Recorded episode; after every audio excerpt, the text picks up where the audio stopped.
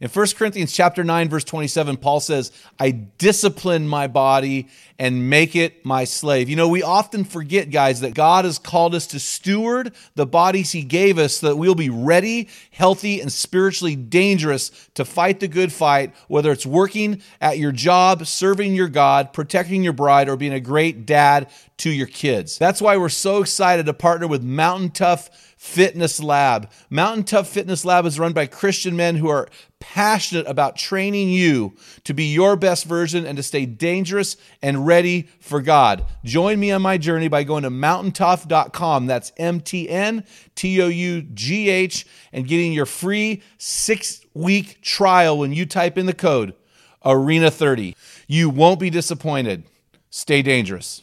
I think baptism, guys, is a huge, huge component for you eh, to publicly display to your family that you are serving Jesus. It's not the critic who counts, not the man who points out how the strong man stumbles or where the doer of deeds could have done them better. The credit belongs to the man who was actually in the arena, whose face is marked by dust and sweat and blood.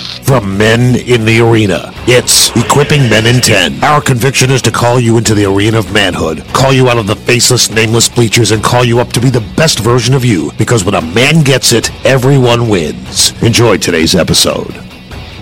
Men in the Arena Army, we salute you. Hey guys, thanks for listening to another episode of the Men in the Arena podcast. This is Equipping Men in 10 although it'll be about 25. I'm Jim Ramos, your host for today's show. Guys, thanks for making the Men in the Arena podcast, Spotify's number one podcast for Christian men. Guys, today's going to be a little bit different. I want to speak to you about a topic that is problematic for guys. In fact, when I talk to guys on this topic, they just kind of go blank. And so I'm going to start off uh, with a story. Uh, this is a couple of my buddies years ago. This is before cell phones had. Um, GPS units uh, on them, and my buddies had uh, killed a nice big bull elk archery hunting. And they pa- they're packing this elk out, and it's a snowstorm. And while they're packing this elk out, they've got their GPS, and the GPSs back then were these handheld devices, and you'd stare at them and and you'd follow them.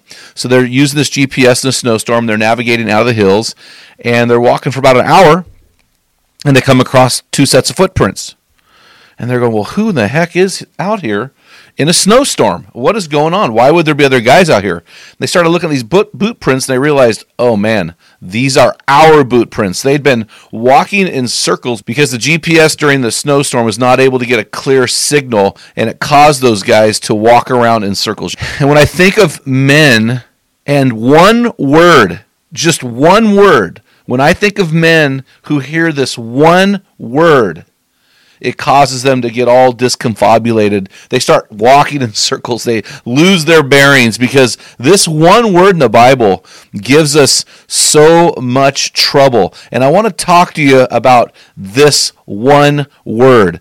Uh, we want to bring clarity. In fact, when the Bible actually addresses this one word, it actually gives a very clear picture about this word. And so I want to help guys who are confused.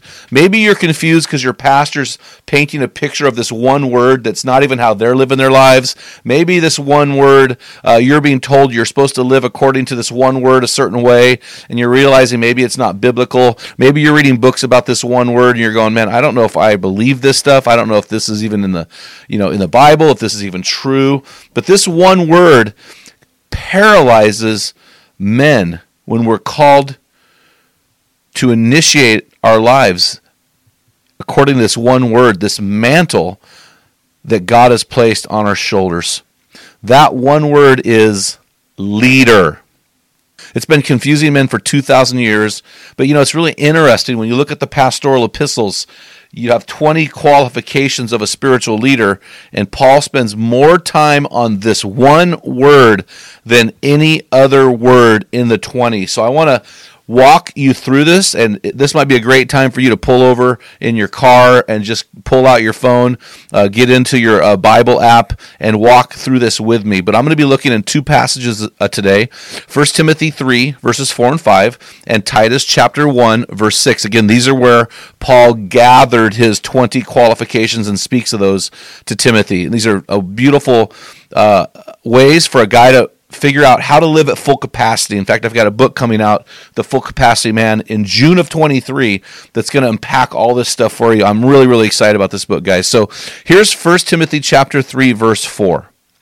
It says, he, mu- he, the leader, the man, must be one who manages his own household well. Now, what you're going to realize, guys, when we're talking about leadership according to the Bible, so a lot of guys will call this spiritual leadership.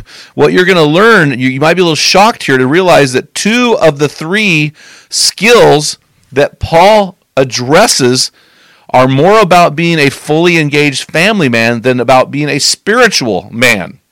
So I could give this message to people who don't believe in Jesus, and two out of the three they'd probably agree with. So I want you to stop and chew on that for a second. There is a very practical component to being a leader. I see guys all the time who are great family leaders, and these guys aren't even Christians. They don't believe in Jesus, but they're just great family leaders. And so there are uh, truths in this world that can function. I think that truth can function outside of the Bible and still be true. You may say, well, I can't believe you're saying that. Well, 2 plus 2 is 4, right? That's not in the Bible. So truth is truth. So when it comes to being a leader, there are certain truths that we can address and live by, even though they may not seem spiritual. So this guy is a fully engaged family man. In other words, the Bible says he ma- quote manages his household well. And here's what I want to say, because guys, I know what you're thinking. Well, man, I provide. I have a good job. My kids have a good house. I pay for all their participation trophies. I mean, these guys, I'm taking care of these kids. Well, I want to say this, guys.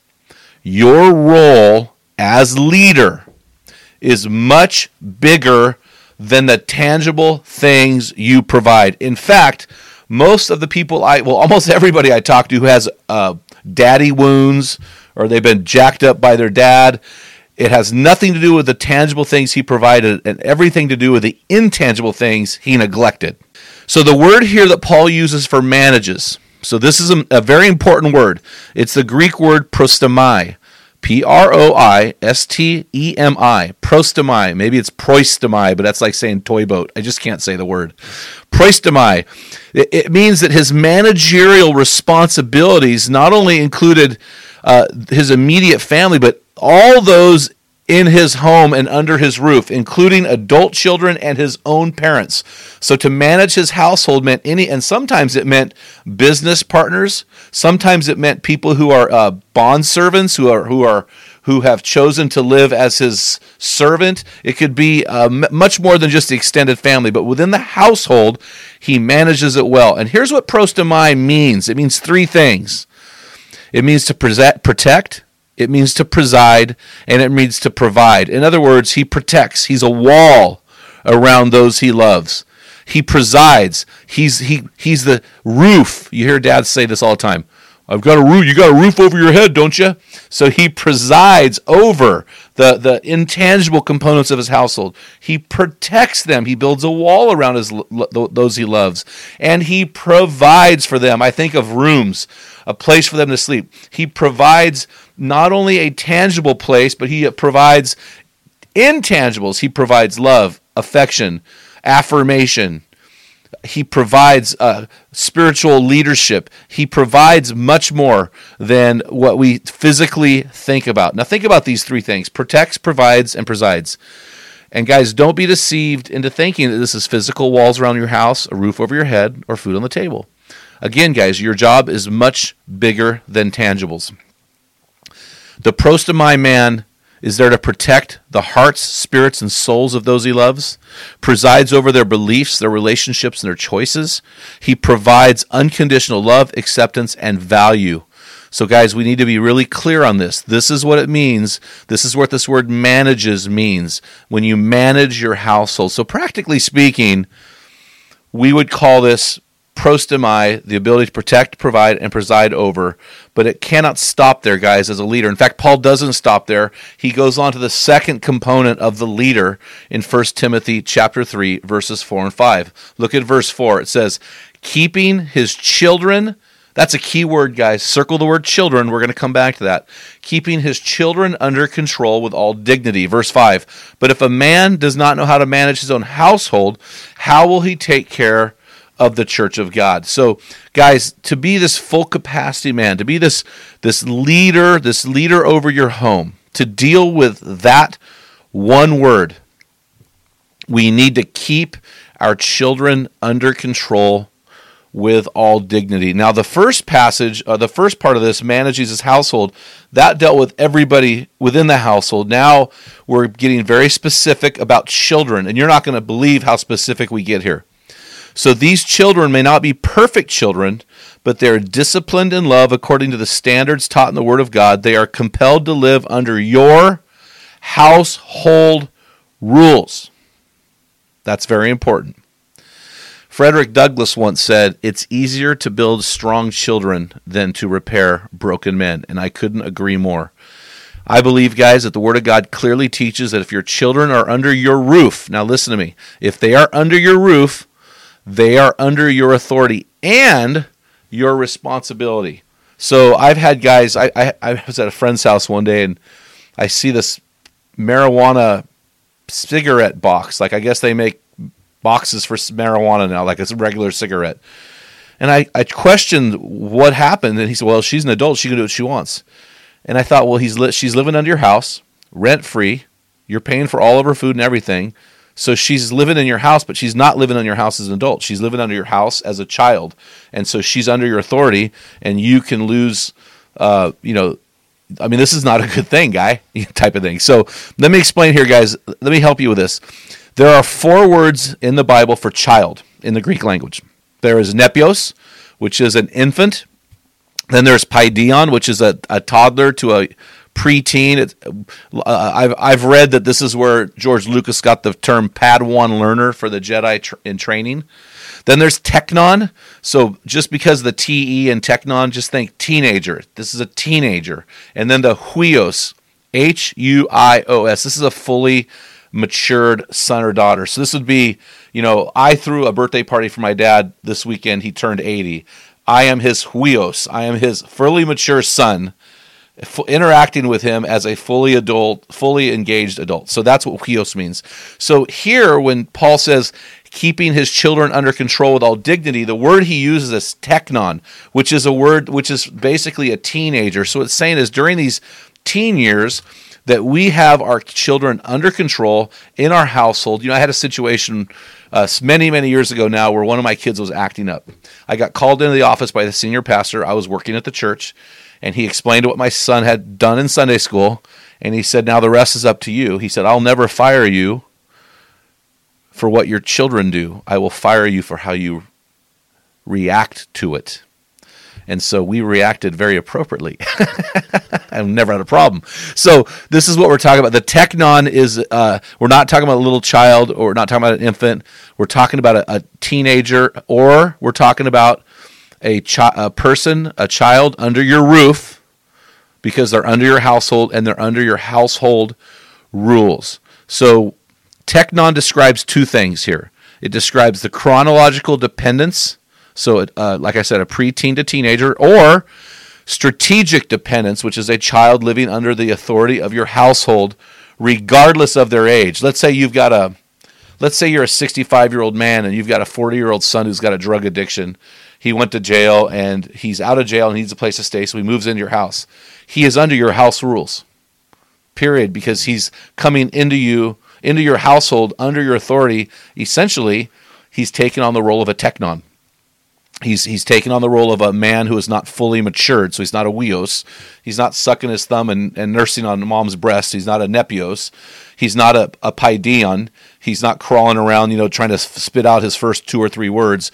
He's acting as a technon in your home and he comes under or she your authority. So ultimately but ultimately so those are the first two things. And if you notice guys both of these two things aren't spiritual they have nothing to do with anything spiritual they're just saying, guys Here's what a good leader does to lead his family. But ultimately, it's not the compelling of your children to comply with your household rules that matter most. What matters most to God and to Paul as well here, as we see uh, in this passage, is creating an environment while they are in your home where they will believe and surrender their lives to Jesus and take your God as their God. Look at Titus chapter 1, verse 6. And I think this is the grand finale. Those first two things are great, but if we re- raise kids who are great adults and great citizens but don't love Jesus, maybe they have mental assent or cognitive assent. They agree with what we believe. Um, but if they aren't actively serving Jesus, we've just raised functional atheists. And the goal for us as the leader of a Christ, as a Christian leader, is to ha- raise godly children. You know, it's funny. I tell my kids all the time. My kids are in their late to mid twenties now. I don't care if you're flipping burgers at McDonald's. I don't care if you're dumping the garbage for the garbage company. I don't care if you're the president of the United States. If you don't love Jesus, you have not represented your family well. And I know that's a harsh statement, but I want them to know what the expectation is in our my family. Joshua in Joshua 24:15b said, "As for me and my house, we will serve the Lord." And that's what the the leader says. Robert Fulghum said something a little alarming. He said, "Don't worry that your children never listen to you. Worry that they are always watching you." And uh, I think it was uh, the football great coach Chuck Noll said, What you do speaks so loudly it drowns out, or I can't hear what you say. So, one of the things I want to talk about, guys, is our children are watching us. So, they're not watching us on Sunday mornings when we're giving God our best, they're watching us throughout the week. And so, my question to you is Are you setting the kind of example that will make your children want to fall in love with Jesus? And one of the things I want to talk about, guys, is this. And I hope I get guys from all over the country reaching out to me because of what I'm going to say. You know, you're a follower of Jesus, but have you been baptized? Have you publicly demonstrated what God is doing in your heart? You know, I just did a class last night for a couple of dudes, and these guys are uh, pushing 40, and these guys have been Christians quite a while, and they're just now deciding to get baptized, and it's going to rock their world. I I think that the one this one man, I think that when he gets baptized, his wife and kids are going to get baptized with him. None of them have been baptized because he's never taken that commitment. So guys, I just want to say this, man. People are watching you. Your your kids are watching as the offering basket goes by at church. Your kids are watching as you sleep in and watch football instead of church. Your kids are watching as you flip off the guy who passes you uh, and cut you off. They're watching as you badmouth the guy holding the sign that will work for food. Your kids are watching you. So I would ask you, as the leader, to be an example they want to follow so they will give their lives to Jesus. And this is what I'm talking about. You know, we're talking about baptism here in Matthew chapter 3, verse 13. It says, Jesus arrived from Galilee at the Jordan River, coming to John to be baptized by him. But John tried to prevent him, saying, I have, I have a need to be baptized by you, and you're coming to me? But Jesus answered him, But for in this way it is fitting for us to fulfill all righteousness. Jesus was baptized. Wow, our Savior is baptized.